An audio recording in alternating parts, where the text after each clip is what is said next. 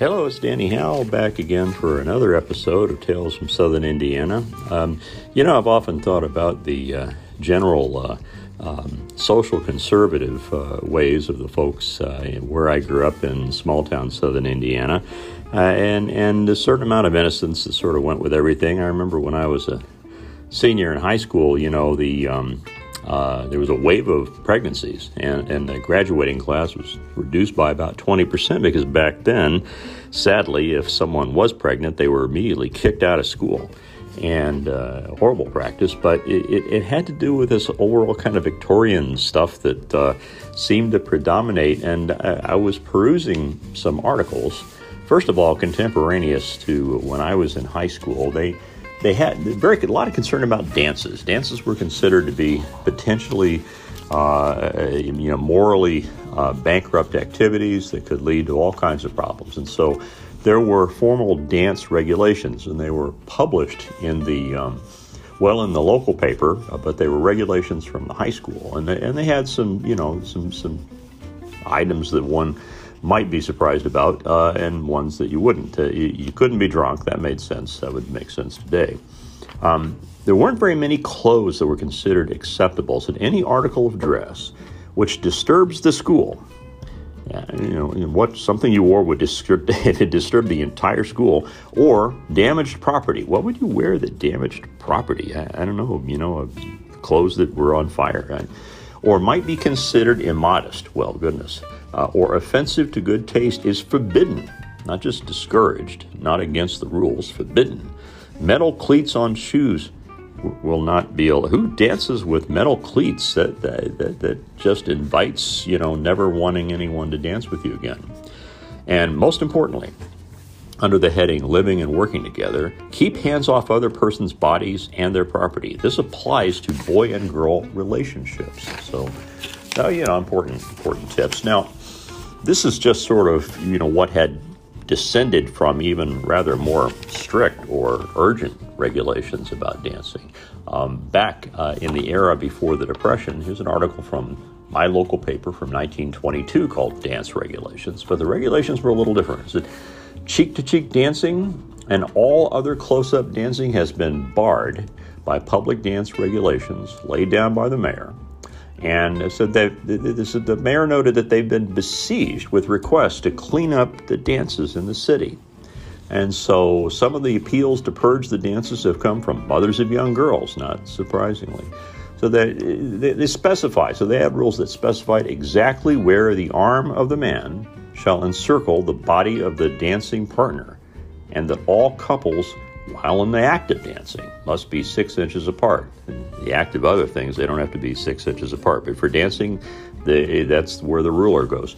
And uh, again, they, would, they were very specific. The man's arm must be six inches above the lady's waistline, with face, I take it the man's face, looking over the lady's right shoulder and the lady looking over the gent's left shoulder. It's like you can't actually look at each other. If you look at each other in the face, then the person with the six inch ruler is going to smack you with it. Um, and again, they reinforce that six inch rule. So all couples, while in the act of dancing, must keep moving about, which is sort of the whole point of dancing. And the hall should be equipped. This is another important way to discourage immodest and immoral behavior. The hall should be equipped with a proper lighting system that will supply a brilliant ray of light at all times. Starting to not be all that surprised at why I never really learned to dance when I was a kid. All right, so this was, you know, this was kind of regular stuff. And in the course of reviewing these things, I came across an article from 1909. This is in my local paper, um, but it's actually about uh, news from a larger school system in which the state superintendent uh, came and gave a speech uh, about lovemaking in school. It says that you know the the superintendent had sprang a new subject uh, that few of his hearers expected to find upon the program. To openly discuss and condemn it had never been surmised, but he didn't mince words in his practice, his reference and disapproval of the practice of lovemaking in the schools. I would have thought there already was a rule about that. But anyway, he says this is the worst evil towards progress in study in our schools. Apparently, that was the objection that it, it distracted from study, as, as it presumably would. He said that puppy love tactics are indulged in by children of the schools today, and as far as it would lie to his ability, he was going to put a stop to the disgusting methods uh, of, of, of these students. He said he expressed disgust and regret at the advent of the hair rat. You may recall from our episode about snakes that the hair rat was a, a, an object you put in hair that was already sticking kind of straight high up to make it look bigger.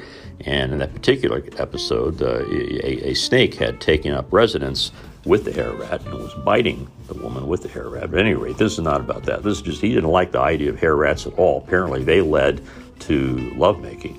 Said, I have gone into schools, he says, where there were 2,000 females, and I have found not more than half a dozen girls.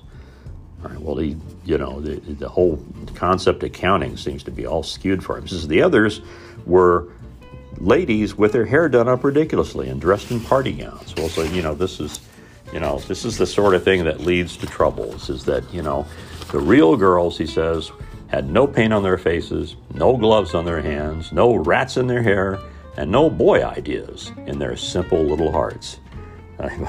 they, they knew nothing of worldly habits, cared less for them, and went about their studies as if they would amount to something and not plan to marry.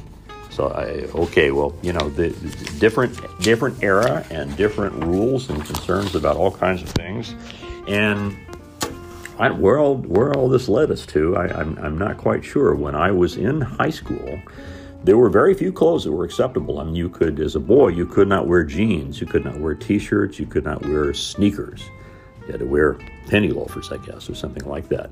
And um, and and it was tough on the farm kids. You know, you, you literally couldn't wear what you normally wore uh, on the farm. It was forbidden. And for the girls, uh, you could wear skirts, but they could only be like one inch above the knee. And that six inch ruler came out again, you know, that would make sure that you weren't deviating from that or you'd be sent home. And um, at the end of the day, I, I suppose what, you know, it certainly didn't encourage people to focus all that much on their studies.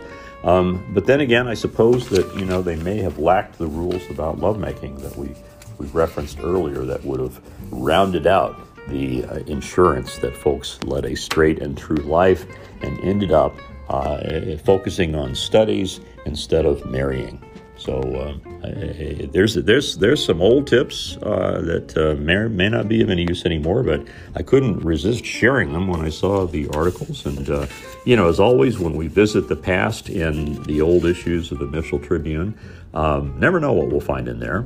And uh, usually, it's you know it's stuff that doesn't amount to much of anything by way of news. But here you are, some guides for living for the young people uh, along with the articles that we've discussed before about the importance of not having the 11 year old children smoke uh, in the street.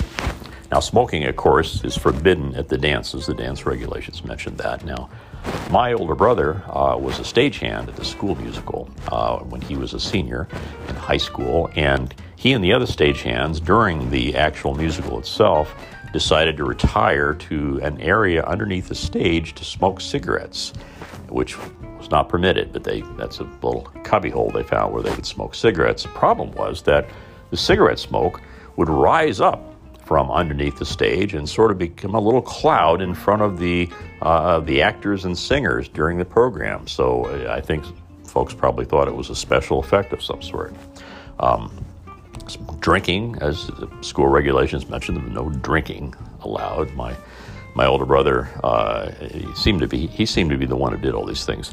He on the night of graduation, he and several class officers um, were driving around in a car, and uh, they were all apparently intoxicated. They got stopped by a police officer, not because they were driving erratically, but because they had a tail light in the car was burnt out. So they gave them a warning or what have you. But as the officer was walking away, the boy in the back seat who was the most drunk grabbed a, a, a full beer can and threw it at the officer, which then led to them all, all being arrested. And uh, when my father went to retrieve my brother from jail, um, when he brought him home, my mother took out the, the corporal punishment tool of choice that we've spoken about before, the broom, and hit him and chased him with the broom, um, which I'm sure you know is a is a is a a true and tried way to cure uh, delinquency and, and alcoholism, I suppose. So, a few blasts from the past having to do with morality. We don't talk about that all that much in the podcast, but uh, you know, the, the whole notion of anything having to do with fun is always something that we struggled with in southern Indiana a little bit. And, um, you know, why not have some rules to make sure it never happens? As always, thanks for listening. It's sure great to visit with you, and we'll talk to you soon thank you